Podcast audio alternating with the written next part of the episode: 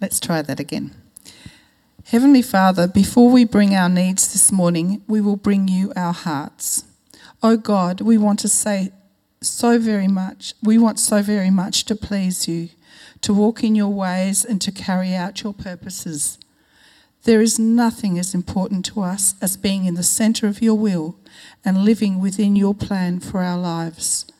Not only have you made us with your hands, O Lord, and created us for your purposes, you have stamped your image upon our hearts.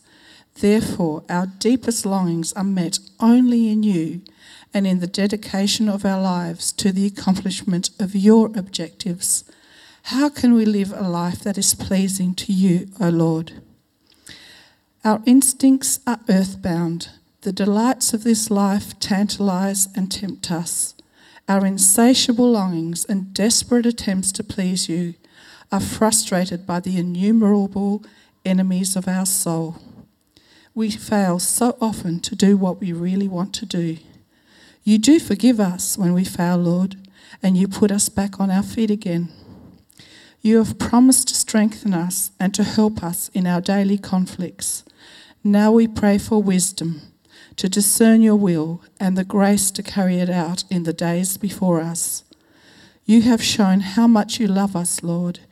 We are to translate your love into terms that others can comprehend, to demonstrate your love before our fellow men about us.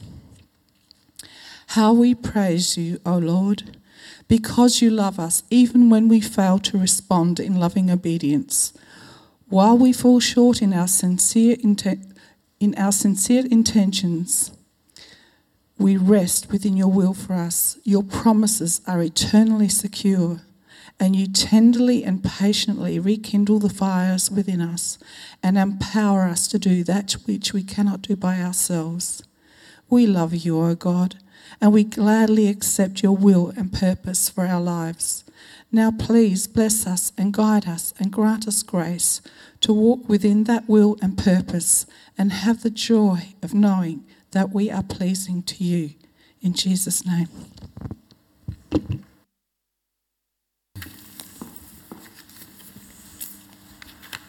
Amen. Thank you, Willie. Um, I was going to going to pray before I preach, but uh, that was fantastic. The promises of God. Yeah, we we rest in that, don't we? We rest in the promises of God that He is with us, He is for us, not against us, that He has a good purpose for our lives, and that He uh, has a great desire to uh, infill us and use us uh, in His purposes.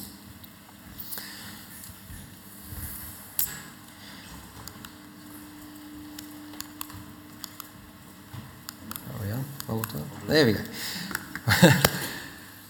it's been such a wonderful uh, month together as we've been unpacking Let Your Light Shine. Um, I know I've been challenged as I've been preparing uh, for these messages, as I've been researching and thinking about my own personal life and how uh, I might shine in front of others and the things that I'm actually saying I need to take on myself as well. And today is the, the last uh, day that we're going to be um, speaking on this theme of letting our light shine. And uh, today is going to be a little bit different. It's not going to be a sermon, uh, so to speak, more of an encouragement. Uh, because there's no point in just theorizing and theologizing about what it means to let our light shine. At the end of the day, it is actually about doing, and it's actually about going. Um, so, how do we take what we've learnt? How do we take what we've heard from God, what we've been challenged by perhaps, and actually put into practice uh, as we go and live our lives uh, in the world? Uh, how do we take that? So, I really wanted this morning to be an encouragement and to be uh, used as I guess, a bit of a practical tool uh, for you all as you take hold of what we've been talking about and actually put it into practice. Um, and so I'm going to be inviting some people to share uh, some, some stories, some experiences. And so, hopefully, in that too, you might um, be encouraged and go, hey, wow, this has happened for them. Maybe if I step out a bit, maybe, maybe if I begin doing something I haven't perhaps done before, um, those sorts of things um, can happen in me too. So, I really do hope that this be an encouraging time for you, an empowering time, um, because at the end of the day, our church is not going to grow because we've got the best sermons. It's not going to grow because we've got the best lighting and sound. It's not going to grow because we've got the best um, car parking. I don't know, some other ideas. It's going to grow because we've got the best people who actually take the best message in the world and actually share that in their best way. That's how the church is going to grow. As we go forth and as we share with those around us the gospel, the good news of Jesus, that's how the church is going to grow. Um, so we read um, from Matthew, and you probably know this off by heart by now. Probably not a bad thing. You are the light of the world. A town on a hill can't be hidden away. So lift. Oh, sorry. Um, neither do people light a lamp and put it under a bowl. Instead, they put it on a stand. So it's up high for people to see, and it gives light to everyone who's in the house. And I, I asked a question a couple of weeks back Who is in your house? Who is in your environment? Who is in your world that your light is shining upon? In the same way, let your light shine. And we said last week, that's a conscious choice to actually choose to let it shine. You know, we can choose to put it under a bowl, or we can consciously actually make an effort and choose to let our light shine before others that they may see your good deeds. As others see and experience and view uh, the way that we live our lives, it has an impact on them, and the ultimate purpose is that they glorify your Father in heaven. The end goal is that people come to faith in this God that we declare and that we believe in because of the way that we live. And so we are to shine before others, we are to declare and be a life that makes a difference and is noticeable. I said last week, is attractive to others. In a similar way, before Jesus' ascension, he said to his disciples, You will receive power when the Holy Spirit comes on you, and you will be my witnesses in Jerusalem, in all of Judea, in Samaria, and to the ends of the earth. And in this um, particular passage, we have these ever widening circles. So, first in, in Jerusalem, not first, but in Jerusalem. and then in Judea, and then in Samaria, and then to the ends of the earth. And so there's this expansion, there's this going forth, there's this going out that we're, we're talking about in our um, vision for us as a church, ascending out.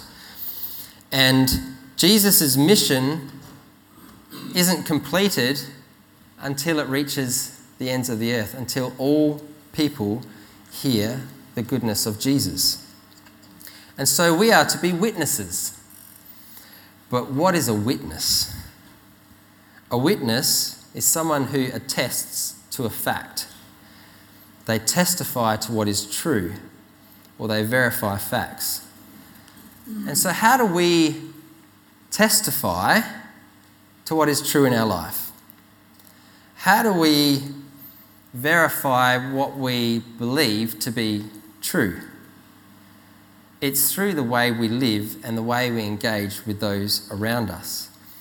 As we go, as we spread, we witness to the truth by allowing others to see what it is that we believe. So we go and we let our light shine before others. I've, in my um, preparing for these weeks uh, on this theme, I've come across quite a number of practical principles, some do's and don'ts, if you like, of what it actually means to share our faith. And so I wanted to actually share those notes that I wrote down along the way. And some of you might be used to a three point sermon. Well, this morning it's going to be a 15 point sermon. So that, that's good. Um, but before, but again, I wanted to be just an encouraging, practical thing. What's some things that we can take away uh, from here? But before I get into those points, just a couple of stories, a couple of testimonies about people who have actually gone out and actually uh, shared their faith with others and the experience that they've had through that. I'm going to ask Kathy up first. Good morning. Good morning. Once upon a time, about well, a few decades ago, I was 14. Anyone else remember being 14?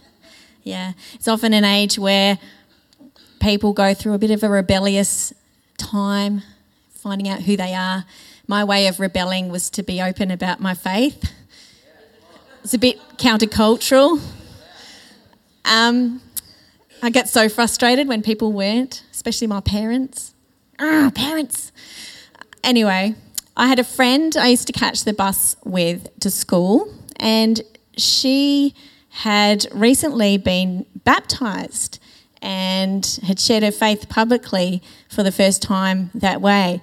And I had a conversation with her about this and how wonderful it was. And she said, You know, it, I hadn't really owned my faith. And then we had that conversation on the bus. Do you remember? And I went, What conversation? One. you weren't even you weren't even aware that your light was shining and it had an impact. That's fantastic. Wow. What a great story. Jim.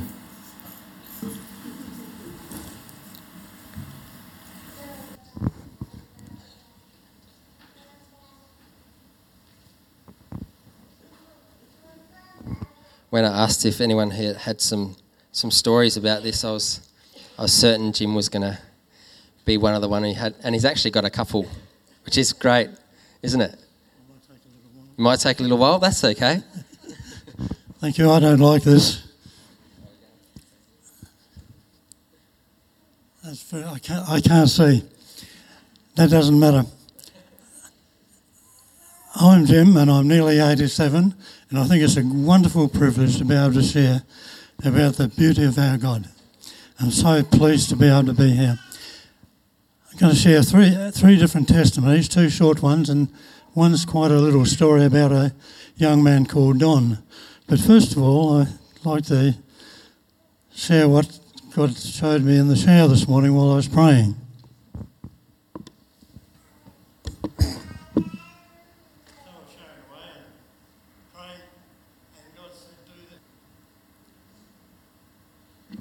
I take from that that uh, for all those who are heavy laden, come to him and he will take your load from you and set you free. One year ago, I was playing golf with a, my very, one of my very best friends. I've known him for 20 years.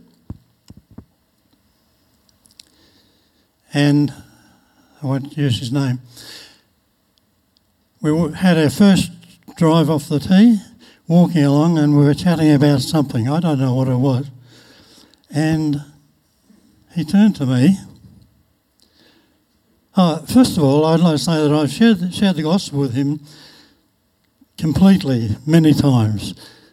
He doesn't want to hear about it, he doesn't want to talk about it, but God had made it possible. And so over the years, I've shared the gospel with him, even though I thought I might lose his friendship.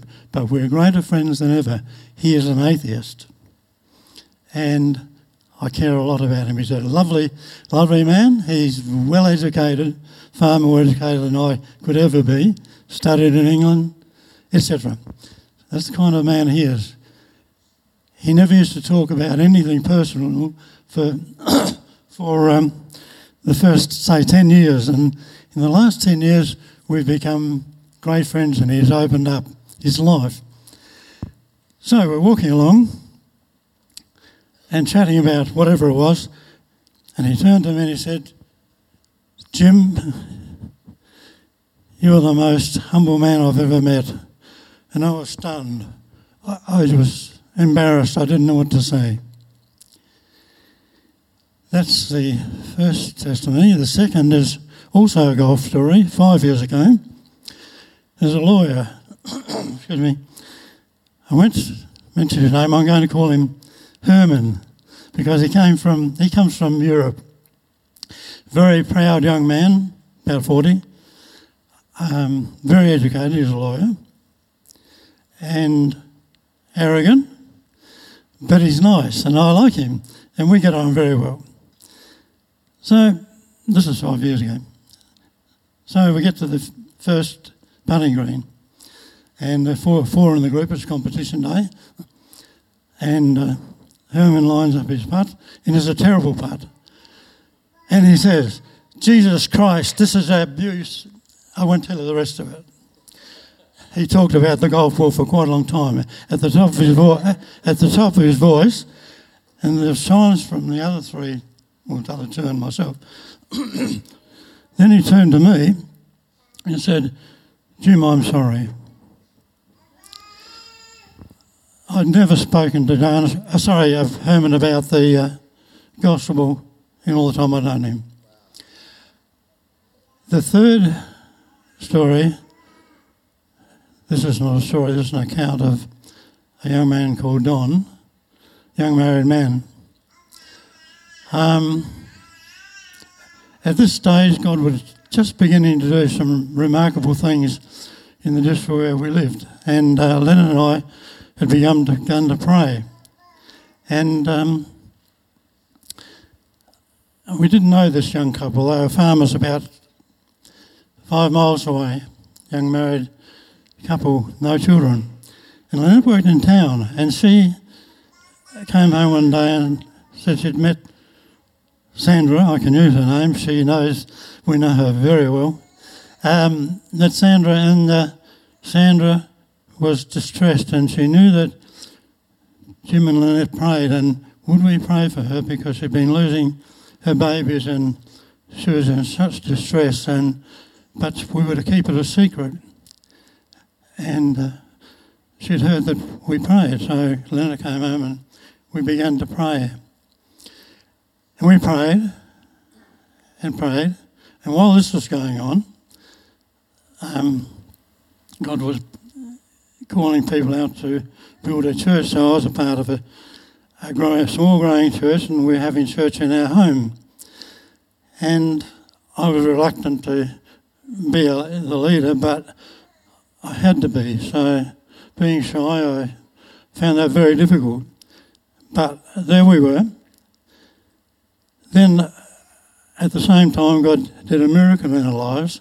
From being having nothing, we all of a sudden owned a farm. That's a different testimony. It was a miracle, but it's a part of the story. As if we were having shearing time, and uh, I needed, I desperately needed to borrow some stencils to to brand the wool bales wool because I knew farm and I didn't didn't have them we were shearing. I needed these stencils. Could only think of one person to borrow them from was Don, the the husband of Sandra.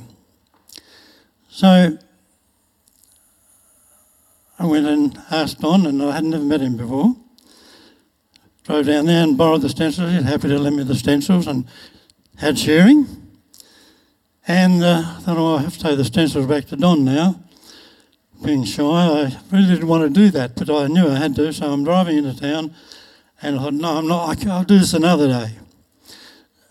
And uh, God obviously said to me, no, you do it now, and I didn't want to do this. But I did. I turned into the driveway, and there he was standing outside the house, as if waiting for me. So I got out of the utility and gave him the stencils, uh, and was about to go and say thank you, goodbye, and he said, said something. And I listened and said something else, and I don't remember what it was. So with that, I began to share the gospel, and I told him, started telling him about Jesus. and who Jesus was and what he could do for him. And then this took quite a little while, and then I, he said nothing. And then all of a sudden I noticed he became very strange, and I thought, I've said too much. And I, being shy, I thought, I better go, go. And I wanted to go, so goodbye, Don, and I left. Went off into town. um, we began to have church in our house on the farm. That's why God gave us the farm. It had a big house with a big room. And uh, this was grew, grew very quickly. People were being born again from all walks of life. And we were meeting together. And one night, uh, Sandra brought Don along. And they kept coming. Then Sandra announced that she had had a beautiful baby boy. And that was a beautiful time. And we used to think, this is our, our little boy. We'd been praying secretly for this to happen.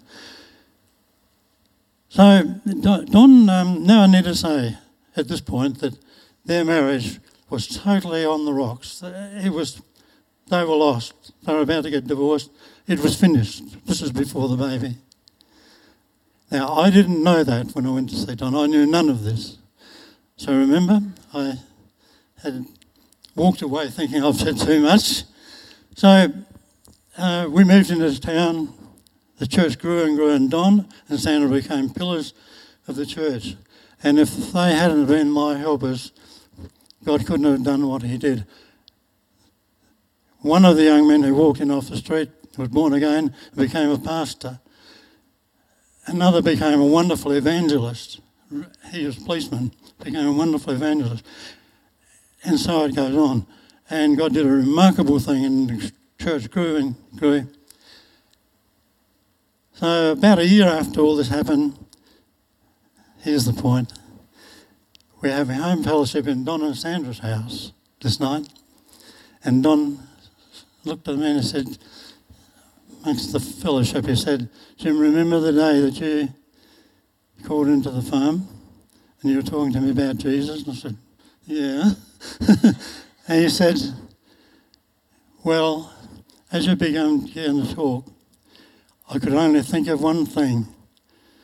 Why doesn't he touch me? Please touch me. I pray that he will touch me. They are the most precious words I think I've ever heard, and I will treasure those words forever. Wow. Great stories just on a bus or on the golf course, going about your life, sharing the good news, and just how God takes that. Now, because of time, I'm just going to absolutely whiz through these points. Um, so, as I said, as I was, I kept writing notes on, the, on this about these practical principles, some do's and don'ts when it comes to, to sharing our faith. Number one is know your gospel.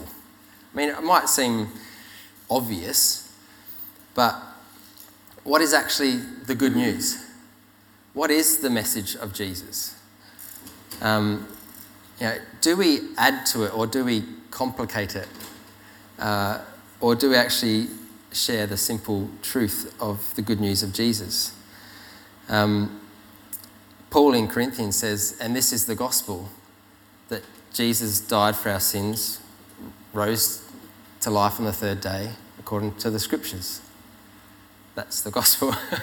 That's his account of the gospel. But sometimes we kind of Christianize it or use big words that sometimes we don't even understand. And so it's really important that we contextualize and make it personable uh, to those people that we, we are talking to. And I think, um, with what Jim said, I think the biggest need for people is the need to be loved and to be accepted. And the good news is that God loves them. That God laid down his life, that's showing his love for them. And that he was raised to life. And that the Spirit can come upon a person and that they can know the goodness of Jesus and they can be accepted and loved. And that's the gospel. That's the gospel. So know the gospel. In fact, the word evangelism is ev, which is good, and angel, which is messenger. So it basically means good messageizing, declaring the message well. That's what it means. Number two, simply share your story. These guys shared their stories. Each and every one of you has a story to tell. In fact, if we were to collate everyone's stories and put it into a book, it would probably be a pretty interesting read. Because everyone's story is unique, everyone's story is different, but it all has the same thread that they have been impacted by the love and goodness of God.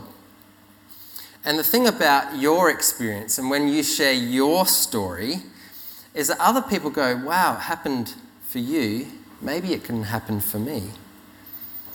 And the other thing about sharing your story is that people can't dispute it. It's your experience, it's what happened to you, and it's true. You're testifying to what has happened in your life. So your story is incredibly powerful. Don't ever underestimate the power of your story. Number three, number three, be prepared, be ready.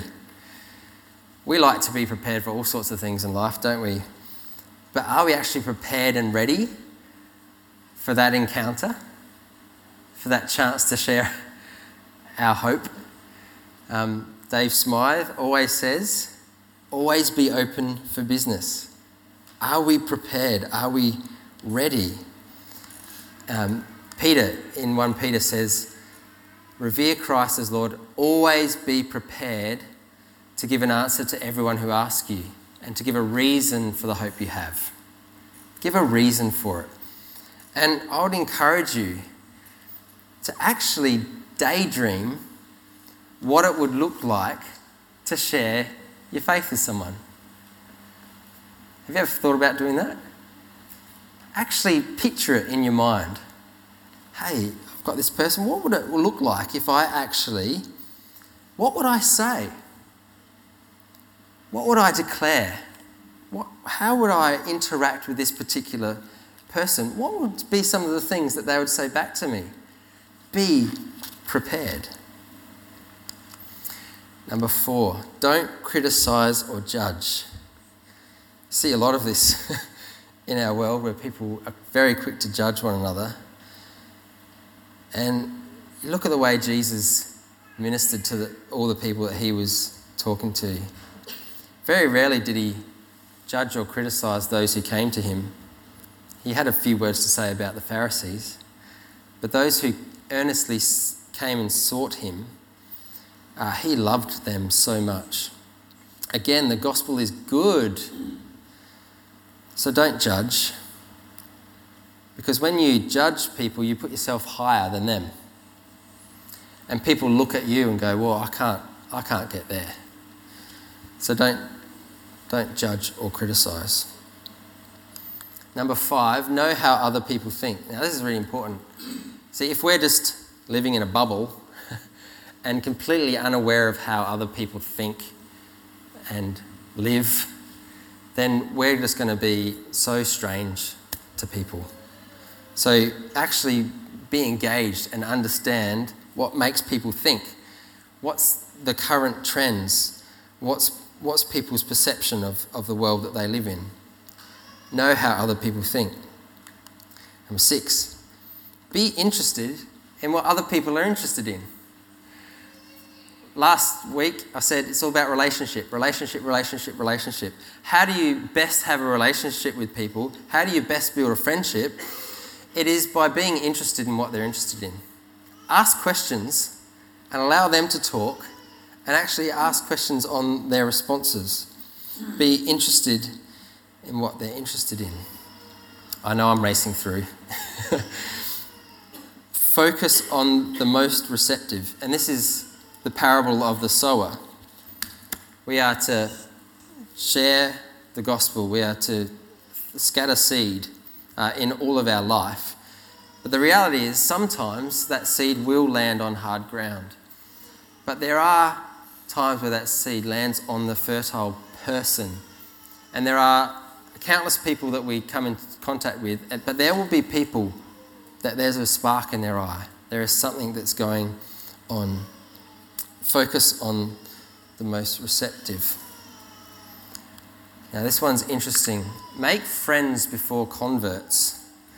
Um, this came up in, in my research, and it's so true.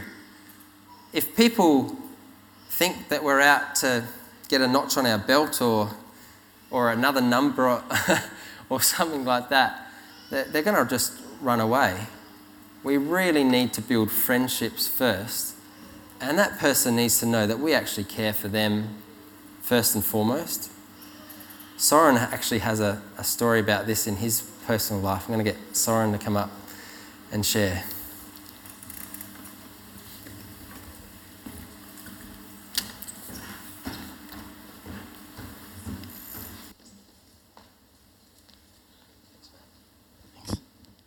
Is this on? I think any good sharing has to start with is this on? So, uh, look, um, as my uh, my story isn't um, necessarily remarkable in the way that I sort of came to came to God. I um, grew up in a church in church as a child. Um, went to sort of early on adolescence. Went to youth events and um, you know attended things here and there. And I guess um, as a as you know, as a lot of young adults uh, probably experience as you move into uh, later in your teens and into your um, into sort of early adulthood, you you know, I might have maintained a general interest in church or had some sort of nominal respect for traditions and things like that that happened around church, but I think what Sam sort of mentioned, I, I, I did have this. I had a, a very strong sense of when people were uh, only really taking an interest in me to get me into church, and um, you know, people who only um, sort of spoke to me about some sort of program that was upcoming or whatever it was, and um, you know, I got a lot. I got invited to things, and you know, um, often I guess people who uh, to me were, were people that I didn't necessarily know all that well. They might have even been strangers, sort of invited me along to things, and you know, and I, I don't, I don't think there's any um, danger in doing that. I, I, don't think there's a there's a danger in wanting to actually bring people to church. Um, it was, I guess, um, a big part of it for me was that I didn't really want to be part of a ministry project or somebody's sort of I think notch or something. You know, I, I wanted actually to have um, relationship with people. And um, one day, out of the blue, sort of an old an old friend of mine who uh, was living in Sydney called me up and said he needed a place to stay for a couple of nights because he was in town uh, for the weekend.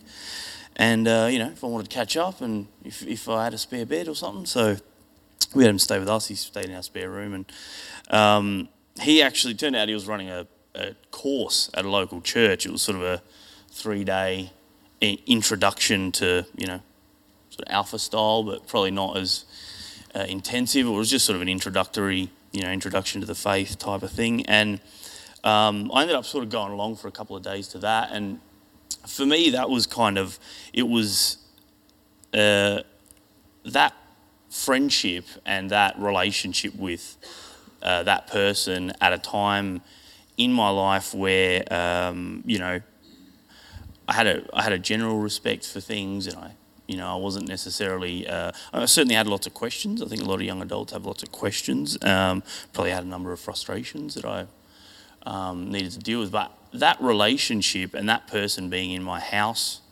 um, and you know was kind of the catalyst that got me through the door to actually start genuinely looking at my faith and um, probably about a month or so after he'd, you know, he'd sort of come for the weekend, did his thing and left. But about a month after that, I called him up and let him know that I'd, you know, given my life to God, and that was kind of what started my story as as a as a mature Christian, I guess, to a degree, or as a, as someone who was interested in actually becoming uh, a Christian. And I guess there's probably a lot of contributing factors in that journey, but um, some the thing that I guess got me to a place where I was ready to respond to a message that I'd known or that I'd heard uh, was actually that friendship with with somebody. It was the fact that somebody uh, wanted to be in a relationship with me, uh, or that was in a relationship with me, and felt comfortable sort of sharing uh, what they were doing.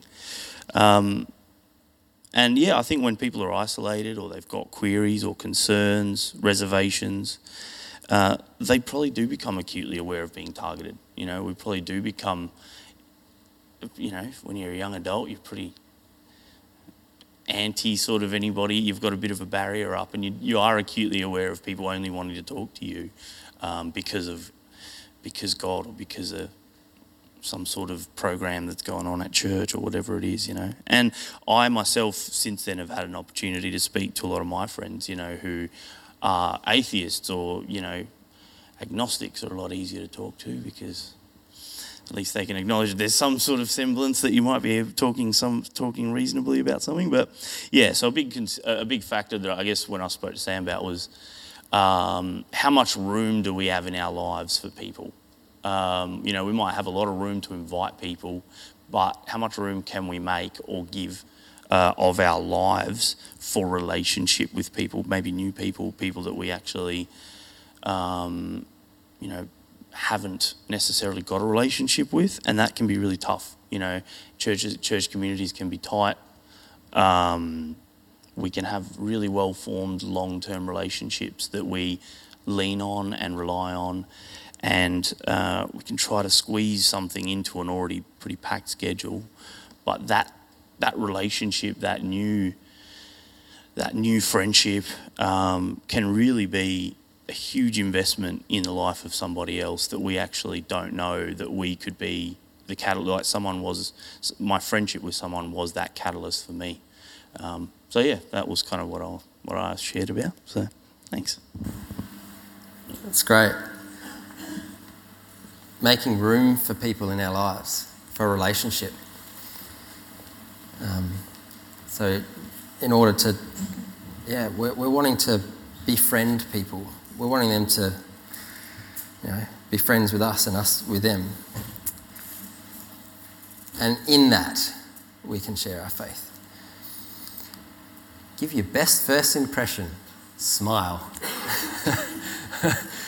oh, there's nothing worse than someone who's just gloomy and down in the dumps trying to share the gospel of the good news of Jesus. Come on, smile. It's good news.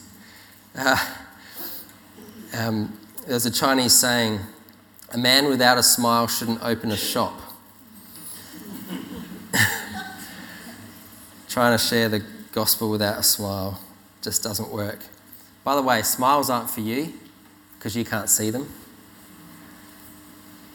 They're, they're for other people because you can't see your smile. So give them away. Give away your smiles to other people. Number 10, call and remember people's names. Oh, it's a hard one for me. you know, sometimes a person's name is the sweetest sound they'll ever hear. Jesus was tremendous at, at calling people out the names. Zacchaeus, come down from that tree. When you remember a name, it makes a person feel special, as if you are really interested in them. Number 11, listen, listen, listen. Sometimes the best way to share our faith is not by information, it's actually just listening.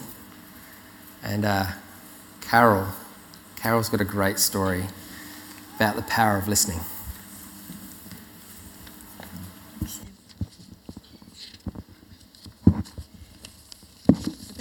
About, five years ago, we had some new move, neighbours move in next door to us, and we quickly became friends. And over the years, we've socialised regularly.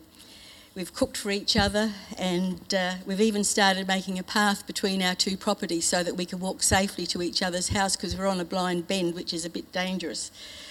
We've always met as couples, but last year the Lord put on my heart to invite the wife over for a girls' chat and a coffee. And one of the things we discovered was that as children, we had both been sent to church by parents who didn't attend. She and her mother had been treated very poorly by a church when she was about 10 years old. they gave her a pledge card to take home to her mother to sign, promising to give a certain amount of money to the church. And uh, I don't know if it was due to lack of understanding of what she was actually signing or whether there was a change in their circumstances, but she was unable to uh, follow through on the commitment that she'd made. So an elder from the church came around to visit them and asked why she wasn't giving the money that she'd promised. And uh, he didn't inquire whether they were having any difficulties or offer to help if they did. He was just interested in the money. So you can imagine the impression that left on them both. That afternoon, she just poured her heart out to me, and she'd had a lot of uh, pain and heartbreak in her life.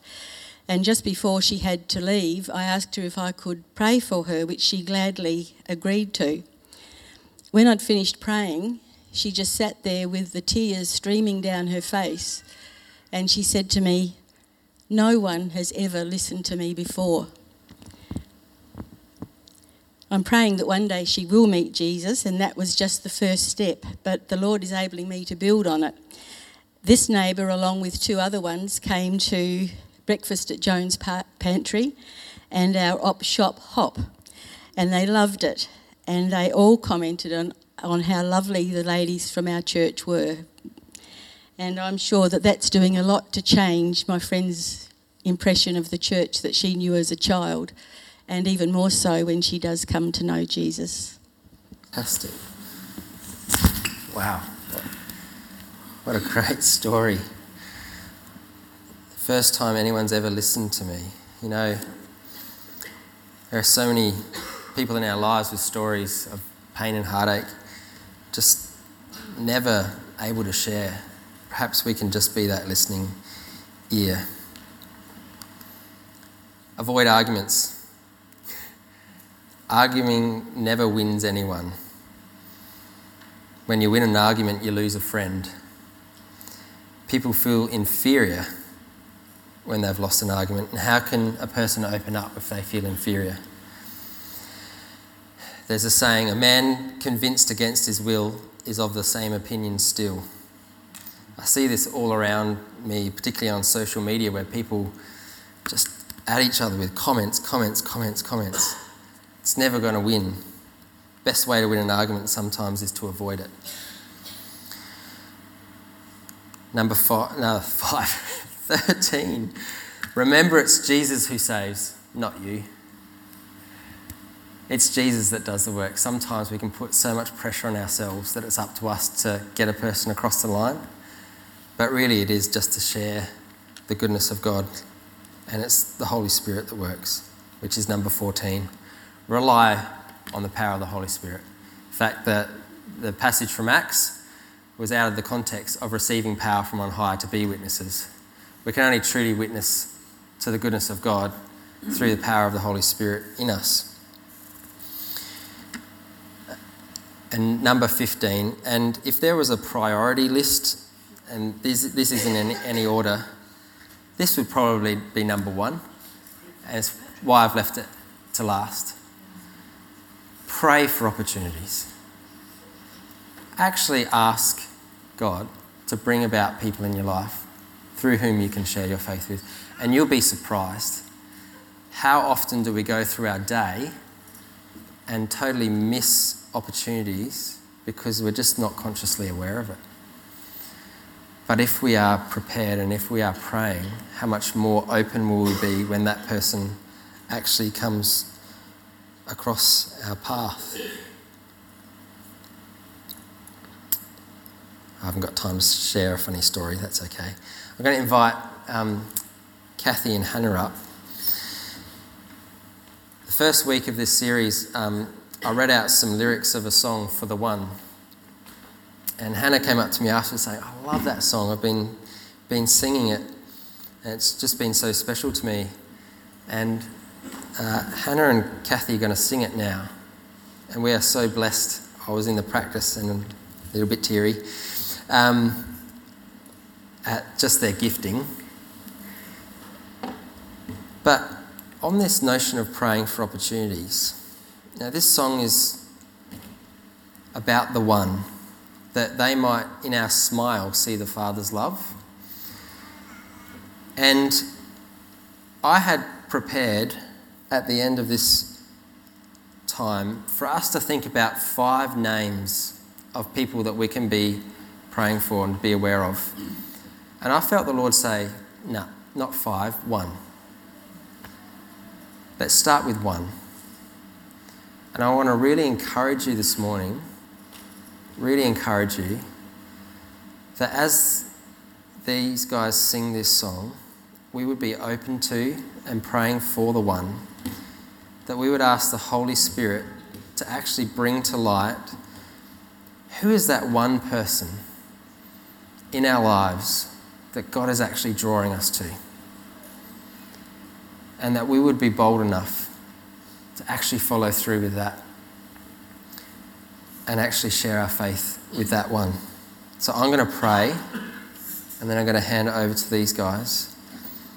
And I just really encourage you just to stay in that atmosphere of prayer and openness to the Spirit. And the Lord might just want to do something miraculous in your heart this morning as just a face comes to view or a name just pops into your head, perhaps from your past that you haven't heard of for a long, long time.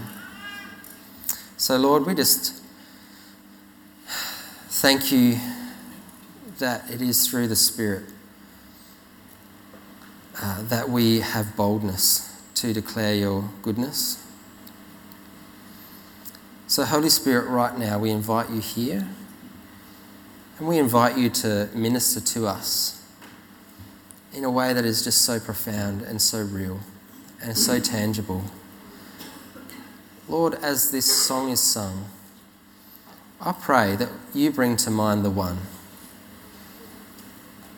the one that you are putting on our hearts, that might be the one that we have a part to play in them coming to know you as their Lord and Saviour. So, Lord, minister to us now as we uh, listen to these words. And may these words be a prayer that even in our smile, those people would see the Father's love. In Jesus' name, amen. Let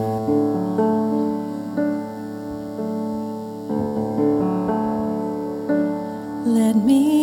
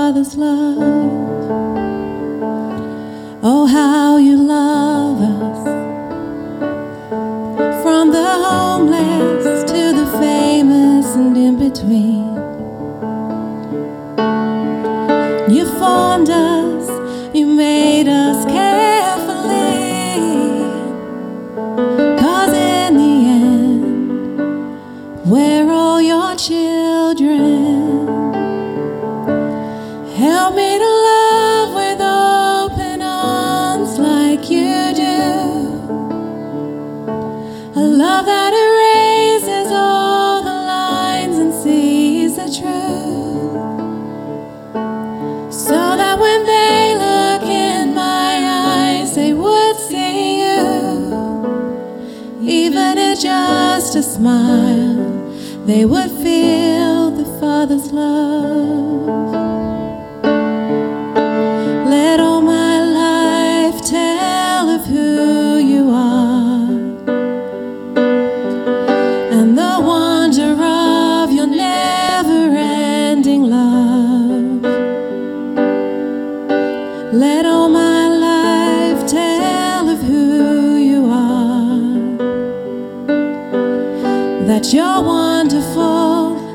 Such a good father.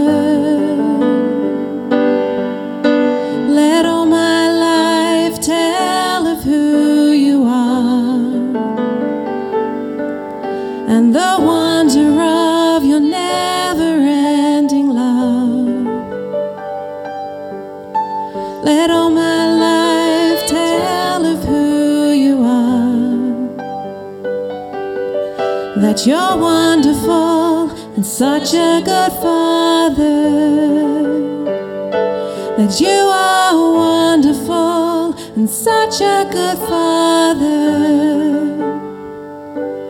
Help me to love with open arms like you do. A love that erases all the lines and sees the truth.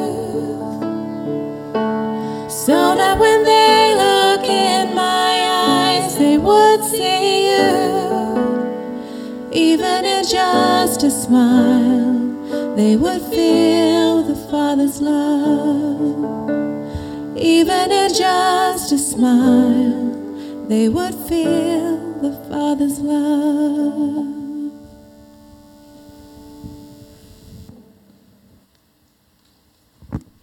That was beautiful.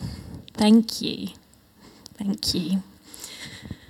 What a beautiful way to end a whole series. That it's not about us, it's about a beautiful, wonderful, amazing, loving Father and his desire to reach others and that he chooses to use us when we let him. If you'd like prayer, and um, I encourage the prayer team to come down to the front. If you'd like prayer, either for that one that you really sense that the Lord has put on your heart, to pray for them and, and ask for opportunities, or if you've got anything else that you'd either like as a prayer point or a prayers point to share with our prayer team, we'd love to hear from you. Thank you, Sam, for a great message. And um, as we go this evening, this evening, this it feels a bit like that, doesn't it? it's long. as we go from here this morning, make your way through and collect your children. If you do have young children who are having rice, remember that it will be very hot. There's soy sauce and hot uh, sweet chili sauce as well to pop on that hot rice. And uh, we'd love you to make a donation to our missions if you're able to do that today. And have a wonderful week.